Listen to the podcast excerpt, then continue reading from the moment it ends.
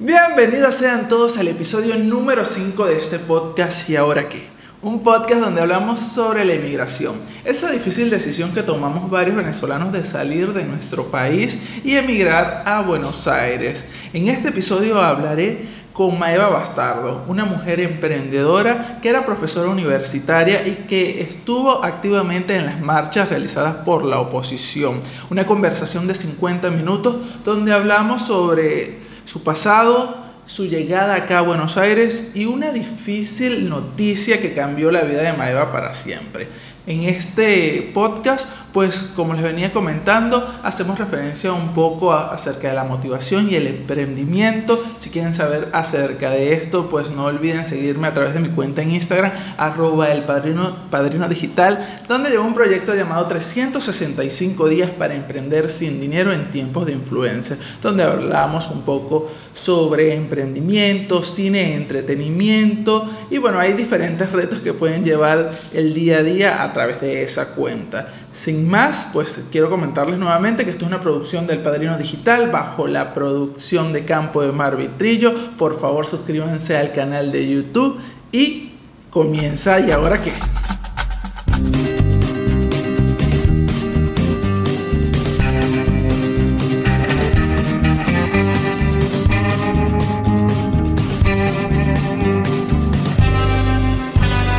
¿Y ahora qué? Y como les comenté, mi invitada del día de hoy es Maeva Bastardo. Muchísimas gracias por estar acá. Bienvenida Hola, ¿Y ahora Joel. qué?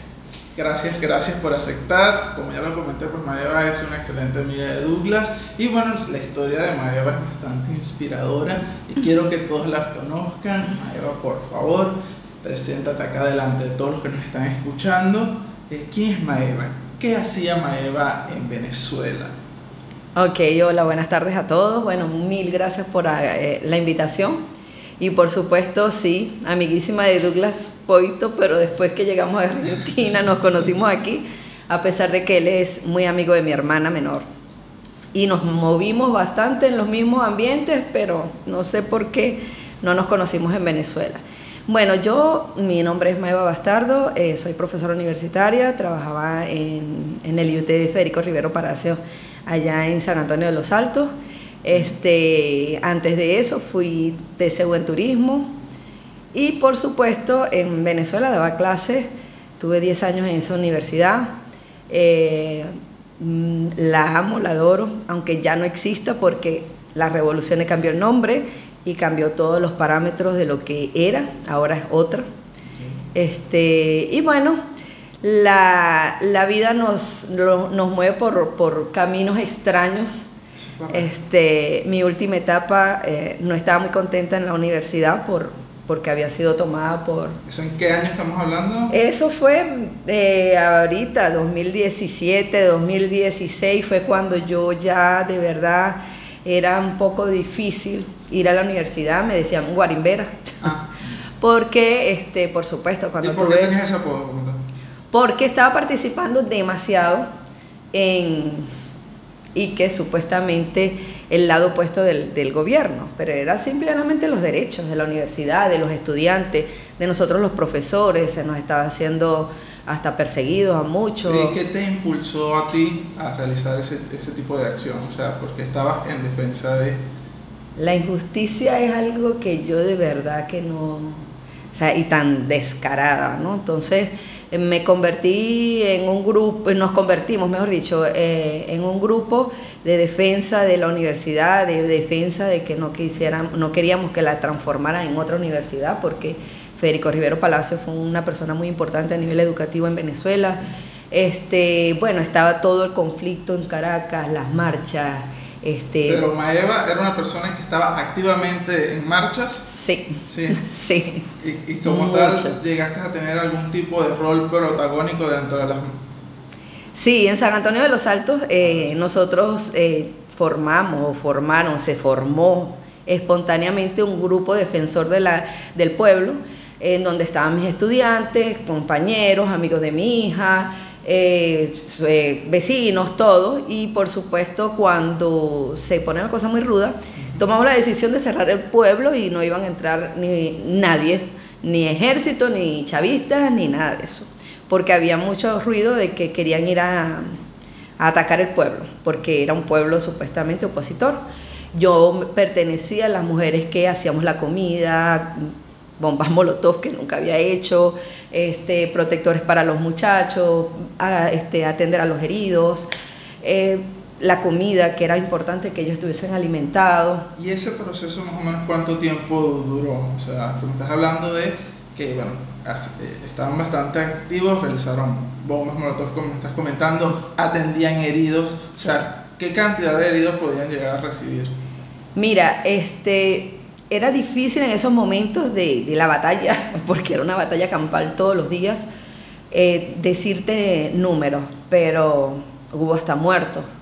Hay uno de los muchachos muy conocido a nivel nacional, este, que es el, el que llaman el que murió sonriendo, y era de San Antonio. Entonces, este, decírtela, porque era difícil.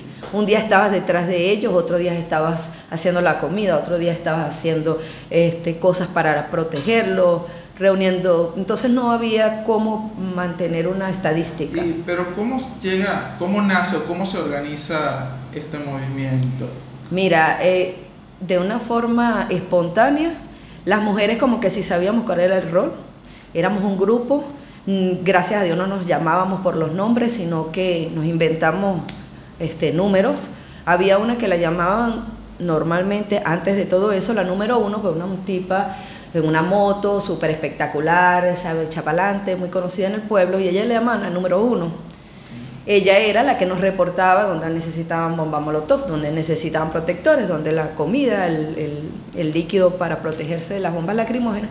Y las demás dijimos, bueno, entonces yo soy el 39, el 69, el 84, el 70. Eh, fue como, como broma, pero realmente todos los días lo hacíamos así. Perfecto.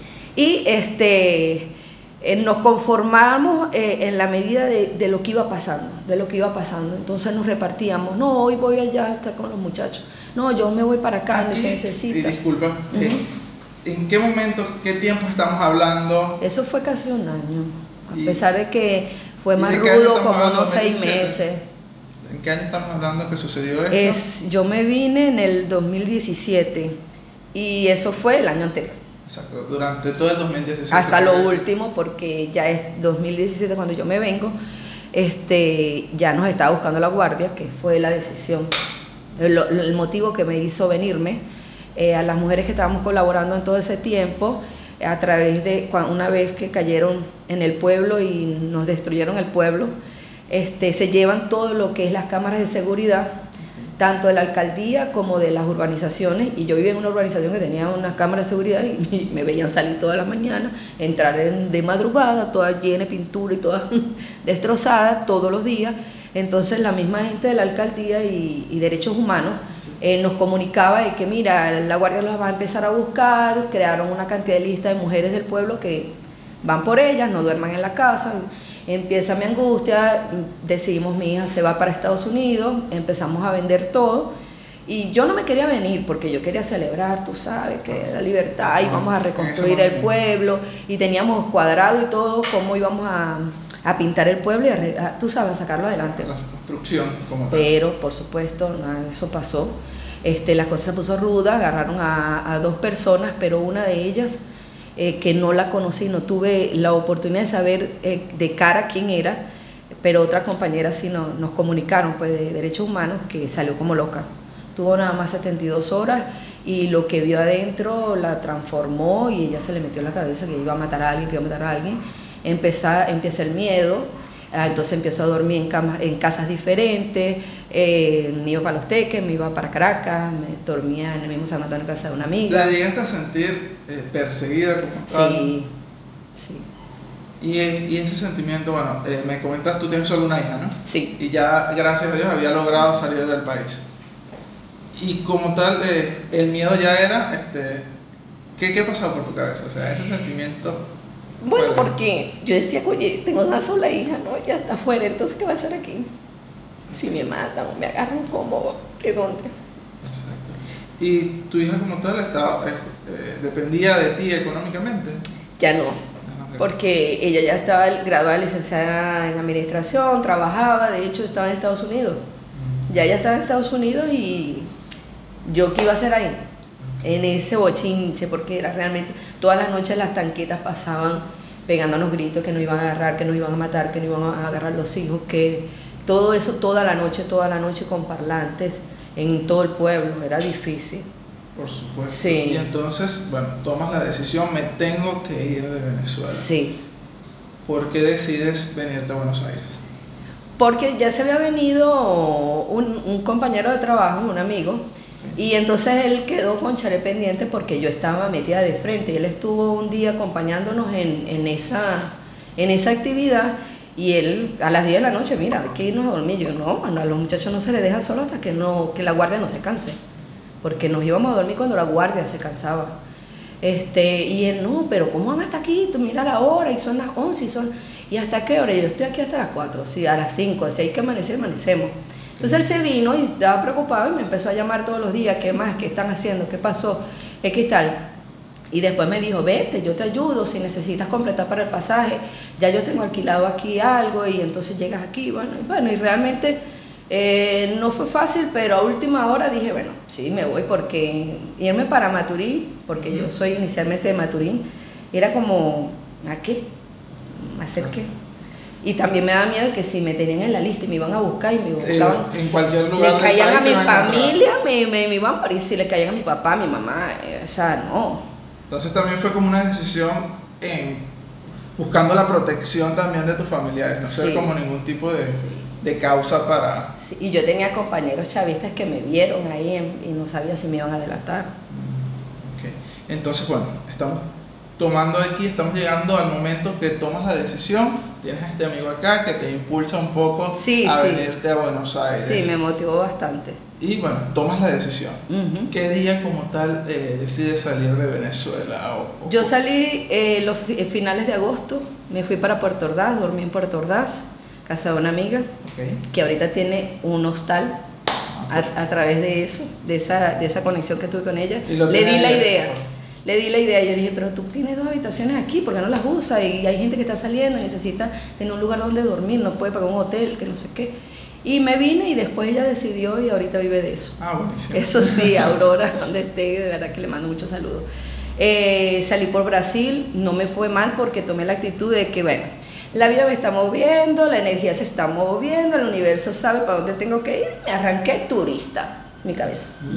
Voy a salir en lo grande por la gran sabana, voy a ver los, a las cascadas, voy a ver mi gran sabana bella, me voy a ir. Y ese proceso Perfecto. como tal, es ver esa parte de Venezuela, habías logrado anteriormente. O sea, ah, por sí la Sabana. conocía, pero por helicóptero, porque yo trabajé en una empresa de helicóptero y toda esa zona la conocía por helicóptero, pero no por tierra. Ok. Y tuve la oportunidad de que el- la persona que nos llevó hasta eh, Boavista, el tipo súper genial, nos fue a buscar como a las cuatro y media para que nos diera tiempo de visita cascada, nos tomamos fotos en río, tepuis, no sé qué, nos se metía, nos sacaba, nos hizo un tour. Bien. Porque dijo, ustedes se tienen que ir, se tienen que ir con la mejor impresión. Perfecto. Y de verdad que se votó. Fue la mejor Sí, impresión. de verdad, y llegué a Boavista, así que ay, es un orgasmo mental porque mi país es el mejor, lo más bello y todo lo demás. Y ya por supuesto toda la actitud cambió y me vine a comer al mundo supuestamente. Ok, entonces tu trayecto de, desde Venezuela hasta acá, hasta Buenos Aires, fue completamente por tierra. En algún momento llegaste a tomar. Sí, fue por tierra hasta Manaus, Manaus, porque ahí sí agarré el vuelo y me vine. Directamente, Manaus, Buenos Aires. No, por supuesto, porque el que se viene por ahí sabe que tiene que tocar algo. En Brasil tiene que tocar algo. Mi vuelo era horrible, realmente, porque yo tenía que pasar por una ciudad, bajarme allí, pasar tres horas en un autobús para llegar a otro aeropuerto y agarrar el avión. Pero yo, en, el, en Manaus, yo decía, yo tengo que transformar esto porque yo no conozco Brasil, no hablo portugués. Tres horas, no me vaya a dejar el avión, qué sé yo, cuántas cosas se pueden, pueden suceder. Y me puse a hablar con los muchachos del front. Y, Chiqui, mira, este, chequéame ahí el vuelo y veme ahí qué es lo que sé que. Entonces él explicándome el autobús, yo, pero ustedes tienen el autobús que me vaya para el autobús.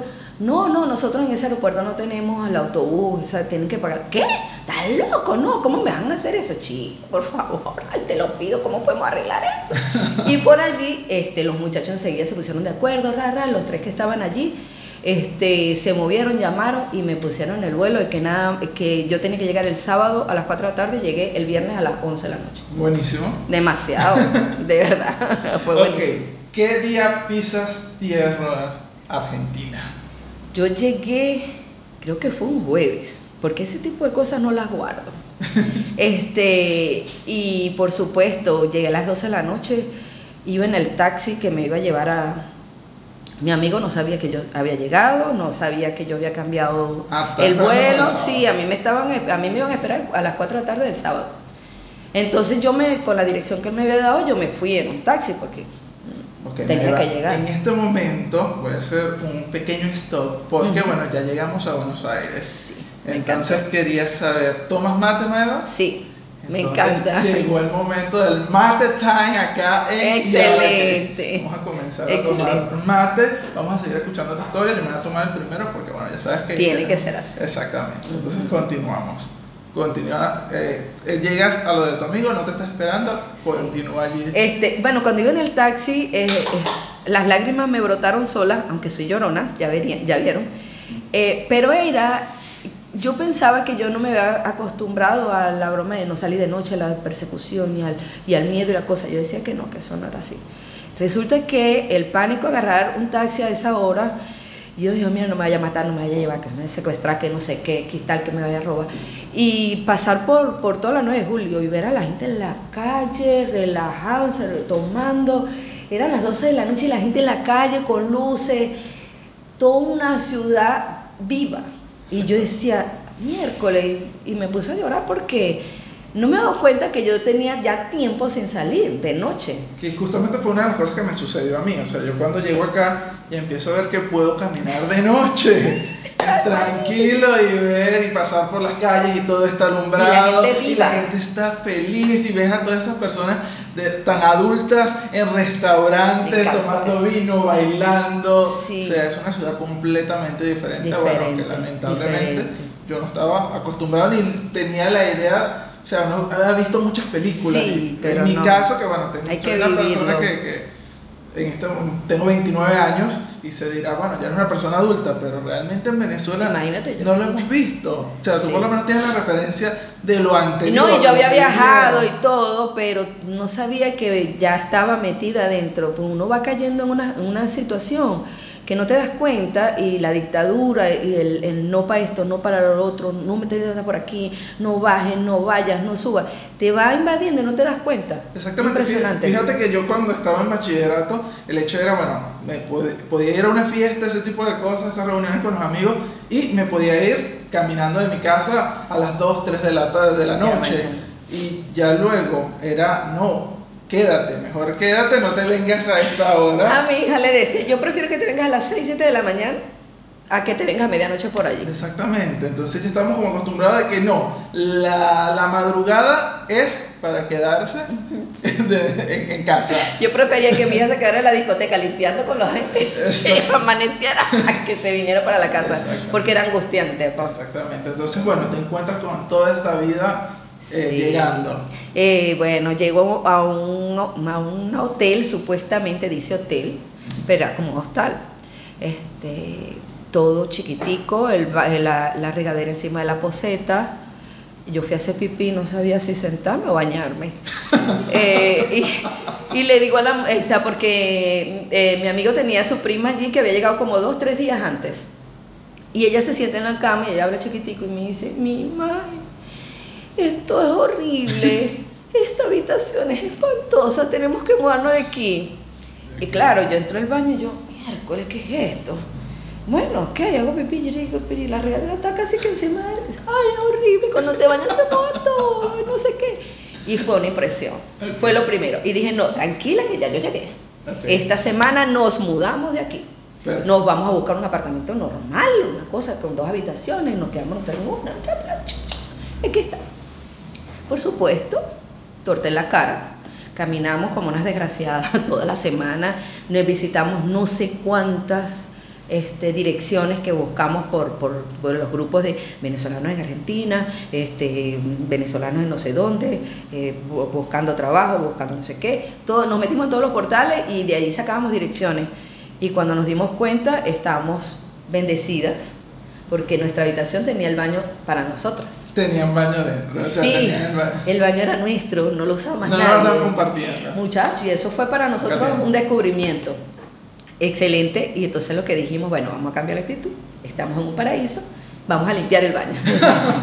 y estuve, por cierto, este, de las 6, 7 de la noche arranqué a ese día a limpiar el baño hasta las 3 de la mañana para poderlo poner normal. Ahora una consulta, Mayeva, tú que eres profesora universitaria, eh, como tal cuando sales de Venezuela, ¿qué decidiste venir a hacer? O sea, ¿tenías ya planteado algo? ¿Tenías eh, ya más o menos organizado eh, tu currículum, lo habías tal vez, te habías postulado tal vez a través de alguna web o tenías algún contacto allá que te iba a ayudar a, a conseguir trabajo. ¿Cómo fue? Mira, yo me vine, yo en Caracas estaba, aparte de la universidad, estaba haciendo, dando conferencias, estaba con un grupo este, importante ahorita en, en Venezuela, este, me estaba preparando como conferencista para dar talleres, bueno eh, que era lo que me gustaba. Y yo dije, no, yo llego allá con mis talleres y empiezo a dar talleres, me voy a conectar exactamente con mis amigas que están allá, que ya había gente aquí conocida. Eh, que estábamos haciendo esas conferencias y la cosa. Eh, tenía una amiga que quería dar unos, unos cursos de maquillaje yo le organizo los cursos allá, que ya vaya, yo gano tanto, fufu, todo, todo, estaba listo. ¿El taller de qué, de qué era? Bueno, yo este, como profesora al fin, yo este, me desarrollé bastante con trabajo con adolescentes, este, emprendedora, motivadora, yo soy coach vibracional porque eh, inicialmente era practicante CRP. Y eh, yo tenía todo listo, o sea, tengo todo para triunfar, o sea, ¿qué te pasa? Yo iba a llegar aquí a comerme el mundo y, o sea, segura, relajada. Yo me ubico y ya. Eso yo venía a hacer. A dar mis conferencias, a dar mis talleres. ¿Y qué pasó? Torta en la cara. Torta en la cara otra vez. ¿Por qué?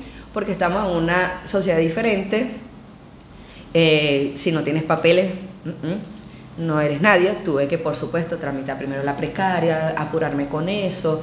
Eh, yo saqué el express. Y eh, eh, cuando tú llegas, eh, siempre hay como un momento en que, ajá, la gente me hablaba y yo no la entendía. pero si estamos hablando el mismo idioma, ¿por qué no lo entiendo? Ah, soy argentino. No, claro, o sea, el de boluda, el de, ay, bueno, no se puede decir concha. yo decía, pero no entiendo. Ajá, vuélvemelo a poner, como decía, repíteme. Y no entendía, por supuesto, ¿cómo voy a dar una conferencia a una gente que no me va a entender? Iba a hablar bajo mi, mi, mi idiosincrasia, mi cultura, eh, y por supuesto el significado de mis palabras es contrario a lo que ellos decir. Imagínate que es decir, bueno, yo iba por la calle y me conseguí una concha de mango y, y me caí. Ese chiste no solo iba, todo el mundo se iba a ofender. Y cosas así, me di cuenta que no podía arrancar por allí. Por supuesto, como todo el mundo, entonces acepté, bueno, hacer lo que sea. Yo siempre a mis estudiantes les decía, no importa si barre la calle, pero que sea la mejor, la, calle más bonita, planifica la cosa y vas a agarrar la escoba bien, que la gente vea que tú lo haces bien, no importa si no estudias, pero haz algo que lo hagas tu profesión. Y que seas el mejor en hacer. Entonces yo dije, bueno, lo que, me, lo que me salga. Y realmente lo primero que me salió fue limpieza. Ok, ¿y en cuánto tiempo, o sea, llegaste acá, en cuánto tiempo lograste conseguir ese trabajo?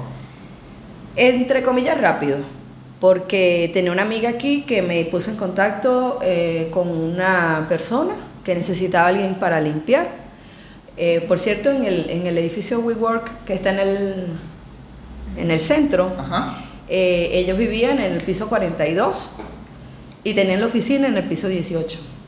Era una pareja de colombianos jóvenes y el, el, monoambiente espectacular. Y tenían una perra, Zoe entonces, este, saludos a Zoe. sí, saludos a Zoe, que me debe extrañar mucho. Entonces resulta que bueno, empecé a limpiar allí, era un apartamento ultra plus, no tenían nada, solamente la cama, muy, muy, lo que había que limpiar era a Zoe y lo que Zoe hacía. aunque Zoe no hacía nada de sus cositas ahí adentro. Después, entonces la, la perra se encariñó conmigo y ella me dio permiso que la llevara la, la mañana a pasear. Entonces cuidaba a la perra por un precio, limpiaba por otro y limpiaba la oficina por otro. Estaba contenta porque ellos estaban formando apenas la empresa eh, de trabajar con reparaciones de teléfonos de iPhone. Mi intención me metí, yo voy a trabajar con ellos, pero allá abajo y voy a dejar de limpiar.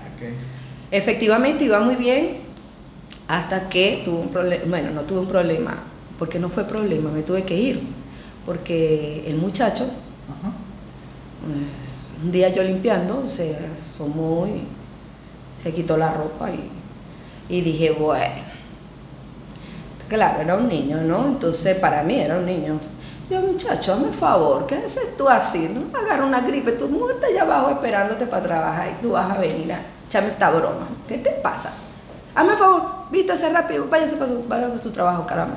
Lo, lo traté así y realmente gracias a Dios no pasó nada, pero yo agarré un lapicero y dije, ay, si me tengo que ir de aquí, agarré el lapicero porque sí me dio escalofrío y que pudiera hacer algo.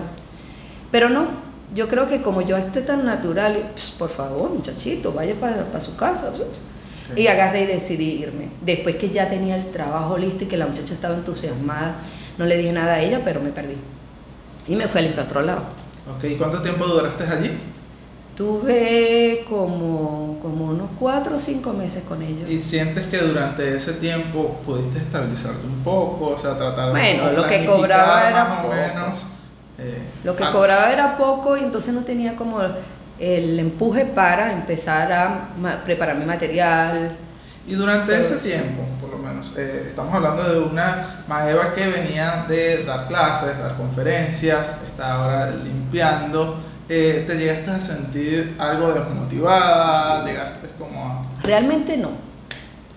Yo me desmotivé después que pasó algo con, mi hija, que mi hija, estando en Estados Unidos, estaba con su novio.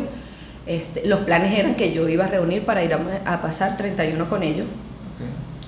Este, y ellos iban a trabajar allá para que entonces yo pudiera irme y ellos tener algo para a donde yo llegar. Y entonces ellos estaban planificando que se iban a casar y todo para finales de diciembre, que yo estuviese allá. Ah, bueno, al principio esa era la intención, entonces yo no estaba desmotivada porque yo dije, bueno, si aquí no resulta, me voy para Estados Unidos y me quedo allá con mi muchacho Pero bueno, ella... un segundito, aquí estamos hablando de un interín, o sea, sales de, de esta empresa, decides renunciar y eh, más o menos cuánto tiempo estamos hablando acá. Ese... Sí, yo llegué el 2 de septiembre y mi hija salió embarazada en octubre. Ok. Este, sale embarazada en octubre y empezó la desgracia.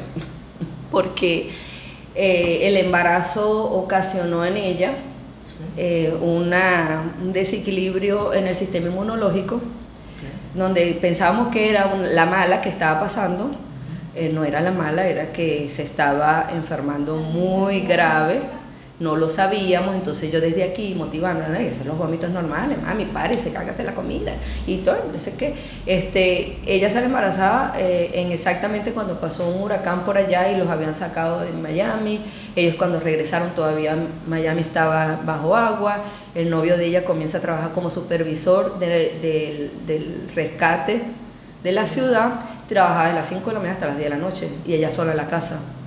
Él creo que no se dio cuenta de la gravedad de la situación hasta que la llevó a una emergencia por la fiebre eh, y le dicen que está embarazada de morochos. No sabíamos, yo le dije, ah, no, la mala la está pasando mala porque son dos, la están chupando. Y resulta que no era así. En diciembre, en noviembre, noviembre, diciembre más o menos, noviembre, eh, de la desesperación, de la fiebre, empezaron a salirle como unas brasas, unas cosas, no sabíamos qué era. Este, yo los convenzo, bueno, a él, porque era el que estaba más reacio de que ella baje a Venezuela, porque ahí está su ginecólogo, sus médicos, mi familia, y era nuestro país, pues. Allá en Estados Unidos ella no tenía papeles, él sí, él, él tenía la, la nacionalidad. Entonces, este, él se queda trabajando para que ella se restaure supuestamente en diciembre y en enero se devolvía. Pero cuando llegó a Venezuela tenía la hemoglobina en 4, eh, al tercer mes pierde el bebé, al varón y empezó toda una tragedia que a mí también la vida se me, se me volvió cuadro. Todo lo que hacía era para mandar, para poder hacer las transfusiones, para medicamentos, para todo, todo lo que se necesitaba. Todo lo que ella necesitaba. Entonces, este, y ya la cosa en Venezuela con los medicamentos, la, estaba medio recio y había que pagar mucho dinero para conseguir una pastilla y ella estaba le, le diagnosticaron lupus, le diagnosticaron herpes zóster, este, tenía bacterias en el estómago, tenía una infección urinaria, no sé, y le subió a los riñones, yo no sé, eh, bueno, realmente yo estaba aquí, quien se encargó de ella fue mi, mi familia, mis hermanos. ¿No pensaste en ese tiempo volver a Venezuela? Uf, muchas veces pero este, al mismo tiempo decía, Dios me voy y quién va a pagar las cuentas. ¿A dónde? ¿Con qué dinero? En Venezuela. ¿Qué voy, llego yo a hacer a Venezuela para pagar las cuentas? Y por un lado, entonces sí, ahí se me, la vida se me convirtió en una cosa extraña, porque no puedes dejar de vivir. Entonces, por un lado estaba viviendo aquí todas las cosas que estaba aprendiendo, todo, todo, la ciudad es hermosa, eso me ayudó muchísimo aguantar la pela de, que me sentía mala madre, mala hermana, mala hija, porque yo creía que no estaba, bueno, creía que no estaba mandando suficiente, entonces no conseguí un trabajo serio que, que tuviera un ingreso más fuerte para enviar. ¿Ese periodo que estabas haciendo? Limpiando un hostal. Limpiando un hostal y se me hizo muy difícil conseguir un trabajo en blanco para esa época, más este, eh, estaba viviendo muchas cosas, este, peleé con Dios, con las religiones, eh, peleé con, con, la sociedad, con el mundo, con la vida, con el universo. Me parecía tan injusto que mi hija estuviese pasando eso. Mi hija estuvo a punto de morirse dos, tres veces y que me llamaran de Venezuela, bueno, no va a pasar la noche para que te despida porque no hay manera, porque no tenemos cómo llevarla, no tenemos, o sea, le dieron edemas pulmonares. Eh, imagínate, yo estuve una vez, unas, más de una semana sin dormir porque yo creía que si me dormía me iba a descuidar y mi hija se me iba a morir. Y si mi hija se moría, imagínate, yo no iba a vivir, no iba a poder. ¿Qué edad tenía? Eh, en ese momento tenía 25 años. Entonces, este, a los seis, eh, en, febrero, en enero de ese año, le hicieron todos los exámenes y broma, y entonces los riñones bien, el, el, estómago sí lo tenía un poco mal por una bacteria y toda la parte de la piel la tenía muy brotada, supuestamente era el lupus que, que, tenía. Entonces, este, en febrero le empiezan a hacer de un día para otro diálisis. Y me llaman y me dicen diálisis. Yo fui enfermera, mi primera profesión fue enfermera. Cuando me dicen diálisis, yo diálisis, pero ya va. Si ella no sufre de los riñones, y ella no tiene problemas con los riñones, ¿por qué? Pero estaba hasta aquí de líquido. Eh, le iban a meter en terapia intensiva para abrirle, meterle manguera en los pulmones y sacarle agua porque no podía respirar. Ella cuando trataba de aspirar lo que botaba agua por la, por la boca, el corazón se le ensanchó, todos los órganos estaban comprometidos este, y yo me puse aquí, era que yo soy su mamá y yo soy, ella es una extensión de mí, mis riñones, mis pulmones, mi, todos mis órganos son de ella, yo los dejo a ella, yo respiraba tranquila, aquí pasaba toda la noche respirando para que ella respirara, cosas así, y me puse media paranoica, pero yo creo que hasta eso ayudó. Oye, y en esos momentos, fíjate que utilizaste la palabra, eh, dijiste, este, que te sentías mala madre. Ay, sí. ¿Por qué? O sea, si realmente estabas haciendo un esfuerzo sobrehumano para... Pero no estaba ahí. No estaba dándole las manos, no estaba pasándole las manos en la cabeza, no la estaba abrazando y diciéndole, aquí estoy, vamos las dos a adelante, ¿entiendes? Este, me daba miedo que, me, que, que, ella sintiera que yo la estaba abandonando, que, que estaba abandonada, que yo prefería estar aquí viviendo eh, mi vida y todo lo demás y que, yo, que no estaba allá. Y por supuesto, yo sé que no porque estábamos en constante, constantemente hablando y cada vez que ella entraba con, problemas respiratorios me llamaba y entonces yo me ponía con ella porque desde pequeña yo siempre daba meditaciones y la energía y la respiración y todo eso. Entonces nos poníamos, mami, respira, vamos conmigo y no sé qué broma. Y muchas veces la ayudé desde aquí. Entonces ella sabía que yo, ella mi vida, mi todo. Eh es lo único que tengo bueno en este mundo, así que por el cual eh, la fuerza más grande para vivir, nada, o sea, el que yo esté aquí, si mañana me lo reprocha. Cuando se murió el, el, el, varón, este, para mí eso fue devastador. Pero cuando se murió Matilda, que la llamábamos Matilda por, porque, por broma de la película Matilda, este, fue peor. Ay, sí. Sentí que... Sí, muy fuerte todo esto que nos estás comentando, pero es bastante eh, motivador para, para todas las personas que nos están escuchando porque fue un esfuerzo real, o sea, tú decidiste dejar todo sabías que estabas como, eh, eh, hablas de esta batalla constante entre querer estar allí, pero saber que tu posición real era estar acá para mandar el dinero necesario, sí, porque lamentablemente la situación económica... Está viva por eso, por, por el trabajo de mis hermanos y, y, la ayuda que recibieron de mí económicamente. Este, yo, me, yo me iba a la una de la mañana a caminar.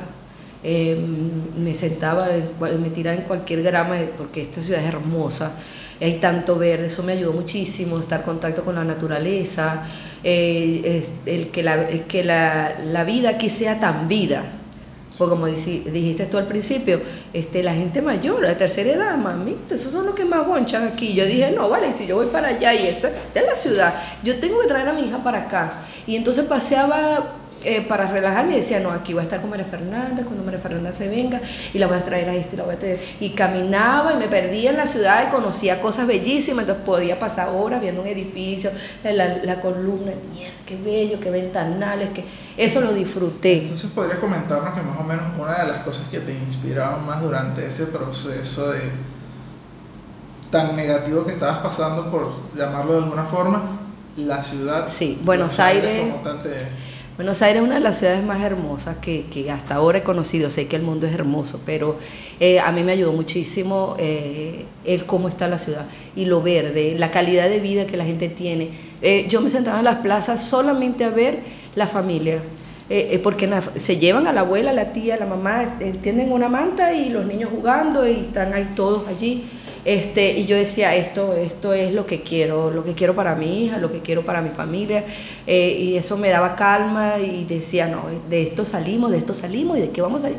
¿Quién dijo esto mañana es pasado? Entonces no me, voy a parar y toda la mañana salía con eso, ¿entiendes? Que durante toda la entrevista pues has utilizado muchísimas frases, muchísimas eh, cosas de superación y de oraciones motivacionales. Eh, eres una persona que, bueno, me, hablabas de que es coach eh, vibracional. vibracional. Eh, y durante ese periodo, algún libro o, al, o sabes que a través de, de, la plataforma del Padrino Digital, pues yo utilizo más que todo la herramienta de Instagram para hablar de emprendedores y de personas que utilizan sus, sus redes para, para motivarse. ¿Eres consumidora como tal de, de este tipo de, el YouTube se convirtió en mi mejor amigo. Este, Jugger Clary no sabe lo que hizo por mi vida. Lo sigo desde Venezuela, pero aquí este, se convirtió como en un amigo compañero. Él no lo sabe. Pero si ves esto, Jugger, te quiero y sé que viene para Argentina. Eh, porque él piensa, él piensa tan, tan eh, atinado a lo que yo siempre pensaba, pero era la loca del grupo por pensar así, o sea, la escuela está mal, la universidad está mal, aquí todo ahí algo que no me gusta, que no me encaja. Este, y bueno, el que no conozca a Jugger Clary, sígalo y, puede investigar de qué estoy hablando. Entonces me convertí en una apasionada de, ver sus videos. Eh, Tony Robbins eh, me ayudó muchísimo. El que pueda ver por Netflix el el especial que le hicieron es súper motivador.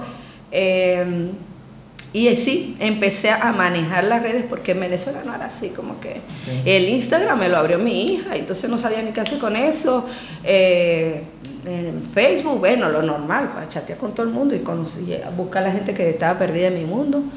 Pero ahora Argentina me dio la oportunidad de abrir mi cabeza, fue, tuve que romper paradigmas costumbre, estoy trabajando en eso, en los miedos, en, soltar todas esas malas costumbres y mente mediocre que dice Jürgen, eh, porque tengo mente mediocre todavía, hay una parte que, tengo que terminar de sanar para soltarme, porque me di cuenta que tengo miedo al éxito. y es algo realmente que muchísimas personas, es, un factor común, realmente. yo creo. Cuando empezamos a leer y a buscar y a tomar conciencia de que esto existe, nos damos cuenta de que somos presos de, eso. Sí, sí. Es muy, muy El éxito implica compromiso, y sacrificio. Eh, rutina, no sacrificio, porque cuando, a mí no me gusta la palabra sacrificio, eh, y disculpa, eh, porque cuando tú haces sacrificio, entonces no, porque implica dolor por dejar de hacer algo, implica este, incomodidad porque te estás, estás como dejando algo con dolor, no, cuando tú emprendes y cuando te, te das la oportunidad, eh, no existe sacrificio. Sí, pero justamente utilizo la palabra sacrificio porque muchas personas como para realizar este tipo de, de actividades dicen, bueno, tengo que eh, pararme una hora más temprano o tengo que pasar este, dos horas más haciendo tal cosa. Sí, las rutinas que no me gustan. Exactamente. Y bueno, durante ese periodo, pues eh, muchas personas toman más enfoque en esa palabra sacrificio cuando realmente deberían estar viendo el por qué lo estoy haciendo, o sea, cuál va a ser la recompensa. Sí, toda la actitud con que tomes ese cambio. Exactamente, pero entonces sí existe, sí existe la palabra sacrificio dentro del proceso, más no es donde nos tenemos que enfocar. El enfoque siempre va a estar en la recompensa, pero está dentro del proceso. Y no, y que en ese proceso deja gente atrás que quieres. Porque si no vibra contigo, si no vibras con tus sueños, si no vibras en el ambiente que te quieres desarrollar, eh, las personas quedan atrás. Y por más que tú las quieras y por más que no van a dejar de ser parte de ti, no las vas a ver todos los días ni vas a estar con ellos como, como normalmente estás. Pues hay gente tóxica, hay familiares tóxicos, hay personas que este, por los miedos son más grandes que los tuyos y hacen que tú tengas eh, la conexión con el miedo para, para porque, le, porque ese miedo no te deja avanzar para, por eso, o sea, tengo que dejar de dormir más, tanto, perdón, o tengo que dejar de comer tal cosa por, por, cambiar mi vida para ser más sano. justamente las personas que tienes más cercanas son como las que ves que más le colocan resistencia a, ese, a esos cambios que bueno, dicen, dicen que tienes que ver cuáles son las cinco personas que tienes a tu alrededor y sabrás que, cuál es tu vida. Entonces, si ninguna de esas son emprendedoras, motivadoras o están haciendo algo real para, para cambiar su, su, su, realidad, para mejor, por supuesto, entonces tú, estás mal. Exactamente. Sí. Y bueno, justamente por eso estás aquí hoy, porque bueno, eres una persona extraordinaria, tienes una historia fantástica y rodearme de esas personas y comenzar a hacer este proyecto y conocer a personas tan extraordinarias como tú, ah. pues eh, es maravilloso y, por eso es importante que a través de esta pequeña pestaña que se llama Y ahora que este podcast, eh, conozcan estas historias y yo empezar a rodearme de personas con este mismo pensamiento que tengo yo sobre el emprendimiento y sobre alcanzar los sueños como tal. Para mí verte hacer esto eh, y por supuesto cuando vi lo de Douglas, eh, terminé de verlo y me quedé así en la cama, se me salieron las lágrimas de emoción, de alegría, de ver cómo tú estás accionando todo eso que tú tienes en tu cabeza, que trajiste, que, trajiste, que preparaste, que estás llevando, es tu bebé, es tu hijo, y fue muy motivador, demasiado. Yo dije, no vale, ¿qué te pasa? Estás perdiendo el tiempo, Maeva, muévete. Si él pudo, todos, todos los que han emprendido aquí están triunfando, hay muchos venezolanos triunfando, es una cosa impresionante tengo amigas que, que, están haciendo cosas eh, hermosas.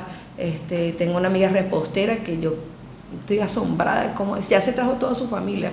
Maeva, el sí, tiempo el tiempo es horrible. Es horrible y no quiero que nos vayamos sin conocer en la parte final de, de, de esto que me estabas contando vamos a, tratar de cerrar el, ciclo de, tu hija porque sé que en este momento se encuentra muchísimo mejor, ya está contigo acá en Tiene siete meses aquí ya.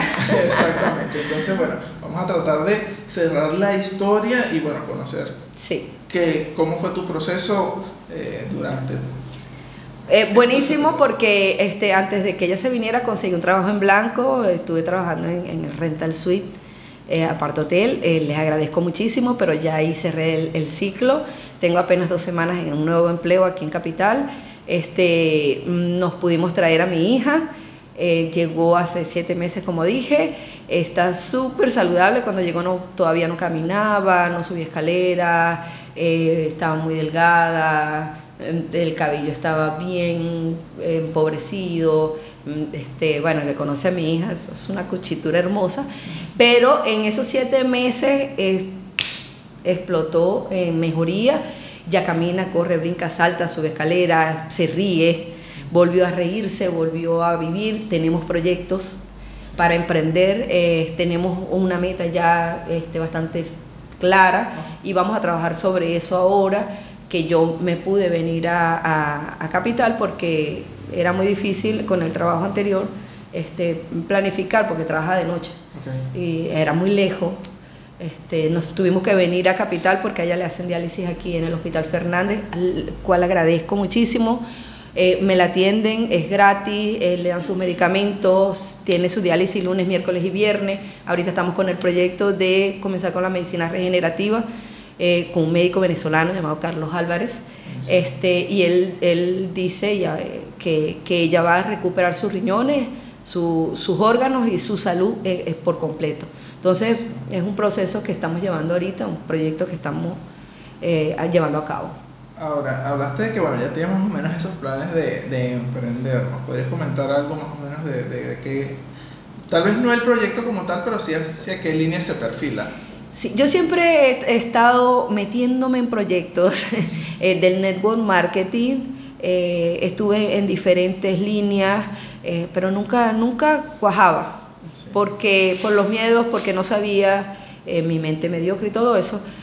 Aquí me estoy dando la oportunidad de conocer mucha gente que ha triunfado, que tiene los pelos del burro en la mano, como decimos los venezolanos, y perdón, este, me estoy llenando de eso, estoy estudiando, estoy preparándome, manejando mi mente, hay días que paso deprimida porque quisiera lograrlo ya, eh, pero, pero sí hay una, ya hay una, una línea clara de, de qué vamos a hacer. Queremos ser empresarias, por decirlo de alguna manera, inversionistas más que todo, quiero invertir y que el, dinero trabaje para mí. Muy bien, esa es la actitud.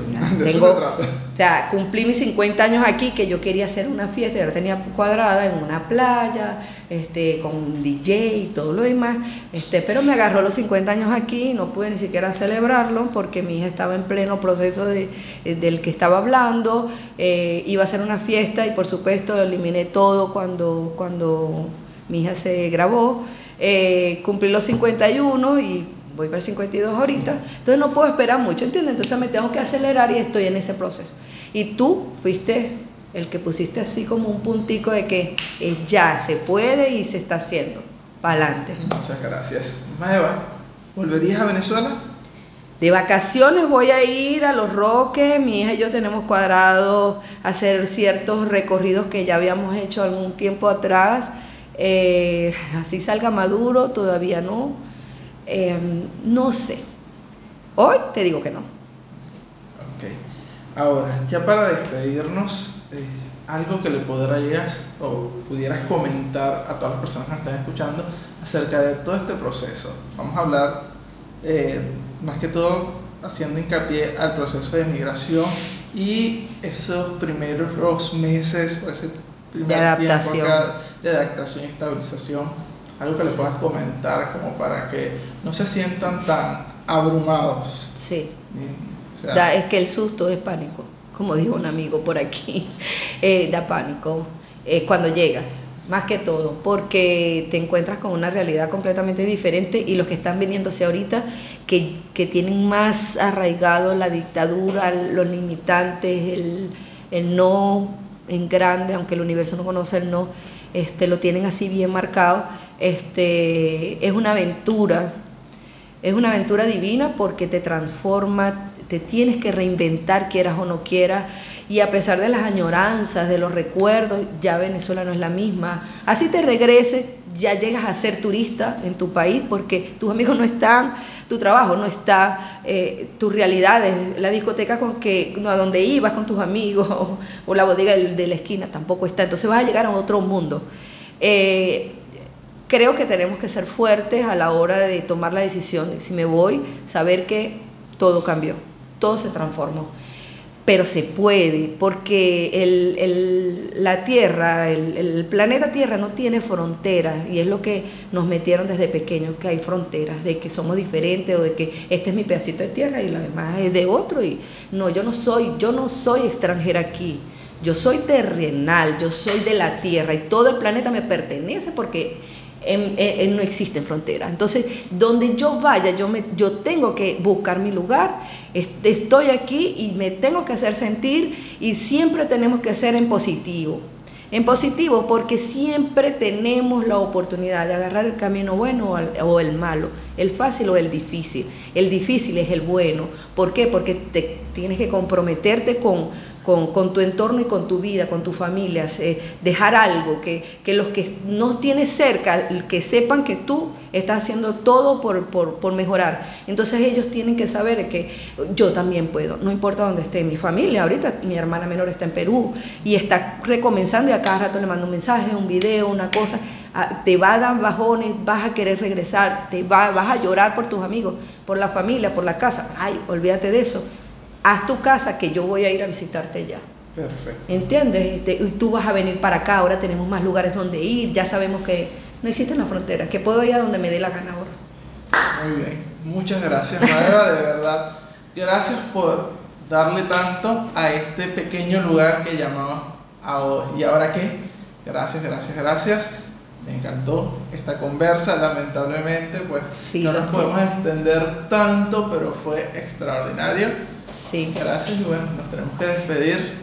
Se acabó esto. Muchísimas gracias a todos. Eh, recordarles siempre que la invitación es a que estén pendientes de estos los episodios de y ahora qué que los pueden seguir a través de las diferentes plataformas digitales siempre darle seguir a, a la plataforma en la cual te encuentres los días viernes eh, capítulo nuevo o episodio nuevo a través de YouTube suscríbete por favor al canal del Padrino Digital y nos vemos en un próximo episodio hasta luego. Chao, gracias a todos mis amigos. Esto fue ¿Y ahora qué? Conducido por Emmanuel Padrino, bajo la producción de El Padrino Digital y la producción de Campo de Mar Trillo. No olvides suscribirte, dar like y comentar. Sigue este trayecto a través de la cuenta arroba el padrino digital en Instagram y descubre el proyecto de 365 días para emprender sin dinero en tiempos de influencers. Nos vemos en un nuevo episodio.